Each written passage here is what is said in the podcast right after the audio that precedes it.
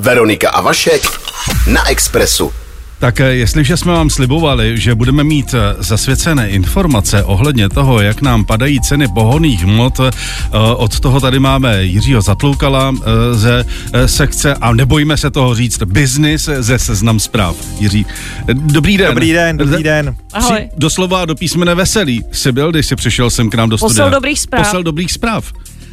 Nevím, jestli tak dobrých zpráv, ale rozhodně je třeba, jak jsme, jak jsme skončili minule, je třeba, je třeba zachovat hlavně klid a být optimista, protože jakmile tenhle válečný konflikt skončí, tak já věřím a jsem o tom přesvědčen, že prostě česká ekonomika nastoupí znovu tu svou cestu, cestu prosperity, která tady byla posledních 30 let. Na to nesmíme zapomenout a myslím, že není důvod, proč by tomu tak nemohlo být.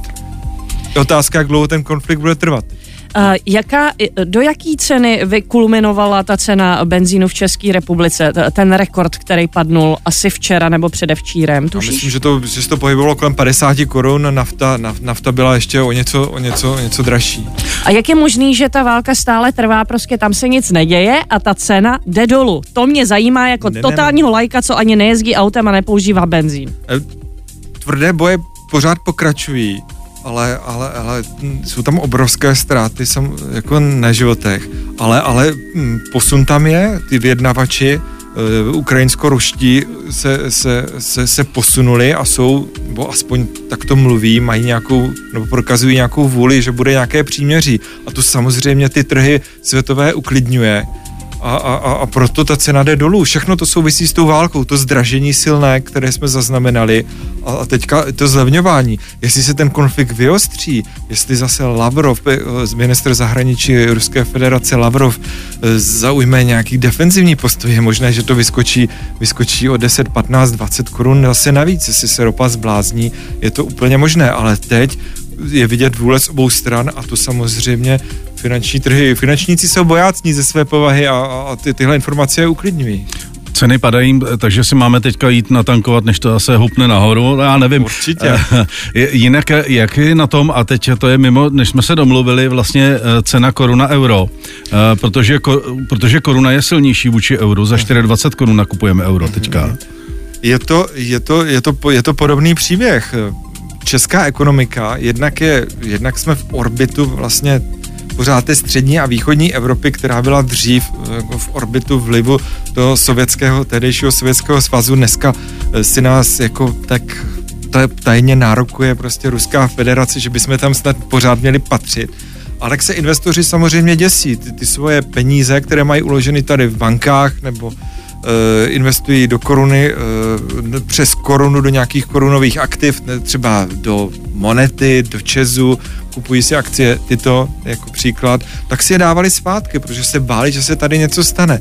Teď, jak se situace uklidňuje, znovu je to, ty, ty, jsou ty, rozhovory o příměří, uklidňují se a vrací se zpátky, protože ty peníze jsou rychlé, ten mezinárodní kapitál je, kapitál je obrovský rychlý a a, a, a, a pohybuje se velmi rychle a oni se snaží využít té situace, no, protože dlouhodobě koruna bude posilovat. My jsme zdravá ekonomika a ten růst je, je, je, je samozřejmě před námi, takže když si koupí českou korunu, která je slabší a prodají ji zpátky na eura, když bude silnější, tak za to dostanou víc eur a to je ten jejich profit, stručně hmm. řečeno. Investoři moc nespí. Asi tak jako- nespí. Jako, jako nespí jako světoví politici ani my, že jo. ano, Mají ještě o důvod navíc. My, my nespíme, protože se bojíme, že nás napadne pořád Ruská federace, Jasně. ale oni nespí. Ale mezinárodní trh funguje, funguje 24 eh, hodin. Je to Japonsko, Čína, pak se to přesouvá do Ameriky, Evropy. Je zvláštní, že dlouho spali naši pumpaři, že to vylítne vždycky jako rychle nahoru a pak to dlouho, pak se teprve probouzí. To, to, to je smutná skutečnost, ale, ale přirozená lidská vlastnost, že, že když eh, ceny vyletí, tak uh, pumpaři zdražují velmi rychle, ale když, když ceny klesají, tak uh, oni snižují trošku pomalej. No. Ale aby jsme nekřivdili jenom jim, tak to nejsou jenom pumpaři, kteří si kupují přímo ropu z tankerů, ale mezi nimi je řada prostředníků. Jsou to rafinérie, kde se ropa zpracovává, jsou to dopravci, takže každý si tam tu, tu svou marži hlídá a snaží si ji přidat. No. A jenom v rychlosti, je to jenom takhle u nás, že to tak dlouho trvá, než jdou ceny dolů? Já myslím, že to je celosvětový fenomén. Takže pumpaři od Zlaté podkovy jsou to, to globální. Uh, Jiří Zatloukal z ekonomické sekce Seznam zpráv byl tady u nás ve studiu. My moc děkujeme, děkujeme. přejeme hezký den. Děkuji za pozvání, nashledanou. Veronika, Veronika a Vašek. Express FM.